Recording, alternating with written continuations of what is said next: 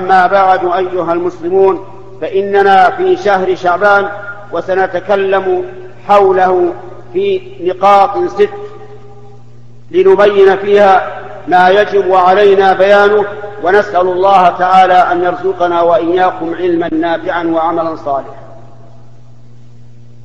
الأول بل النقطة الأولى صيام شعبان. فهل يتميز شعبان بصيام دون غيره من الشهور؟ الجواب نعم. فلقد كان النبي صلى الله عليه وعلى آله وسلم يكثر يكثر من الصيام فيه حتى كان يصومه إلا قليلا. وعلى هذا فمن السنة أن يكثر الإنسان الصيام في شهر شعبان اقتداء برسول الله صلى الله عليه وعلى آله وسلم. النقطة الثانية صيام نصفه أي صيام يوم النصف بخصوصه. فهذا وردت فيه أحاديث ضعيفة لا تصح عن النبي صلى الله عليه وعلى آله وسلم ولا يعمل بها. لأن كل شيء لم يثبت عن رسول الله صلى الله عليه وعلى آله وسلم فإنه لا يجوز للإنسان أن يتعبد به لله. وعلى هذا فلا يصام يوم النصف من شعبان بخصوصه لأن ذلك لم يرد عن رسول الله صلى الله عليه وعلى آله وسلم وما لم يرد فإن فإنه بدعة. النقطة الثالثة فضل ليلة النصف منه وهذا أيضا فيه أحاديث ضعيفة لا تصح عن النبي صلى الله عليه وعلى آله وسلم وعلى هذا فليلة النصف من شعبان كليلة النصف من رجب أو من ربيع أو من جمادى أو من غيرها أو من غيرهن من الشهور. لا تمتاز هذه الليلة أعني ليلة النصف من شعبان بشيء بل هي كغيرها من الليالي لأن الأحاديث الواردة في ذلك ضعيفة. النقطة الرابعة تخصيصها بقيام وهذا أيضا بدعة.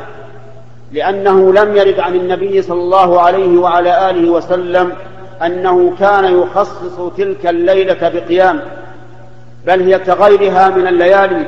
إن كان الإنسان يعتاد أن يقوم إن كان الإنسان قد اعتاد أن يقوم الليل فليقم تلك الليلة أسوة بغيرها من الليالي. وإن كان ليس من عادته أن يقوم الليل فإنه لا يخصص ليلة النصف من شعبان بقيام لأن ذلك لم يرد عن النبي صلى الله عليه وعلى آله وسلم.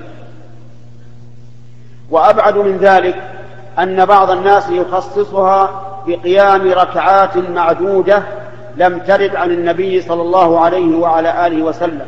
إذا لا نخصص ليلتها بقيام.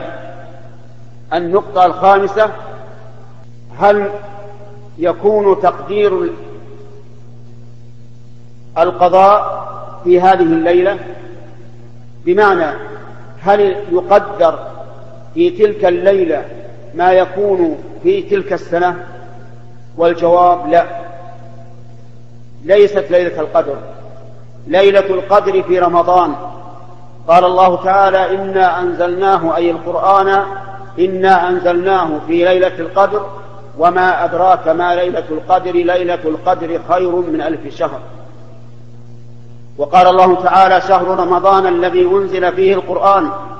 وعلى هذا فتكون ليلة القدر في رمضان لأنها الليلة لأنها الليلة التي أنزل الله فيها القرآن والقرآن نزل في شهر رمضان. فيتعين أن تكون ليلة القدر في رمضان لا في غيره من الشهور. ومن ذلك ليلة النصف من شعبان فإنه فإنها ليل ليست ليلة القدر ولا يقدر فيها شيء مما يكون في تلك السنة بل هي كغيرها من الليالي. النقطة السادسة صنع الطعام يوم النصف.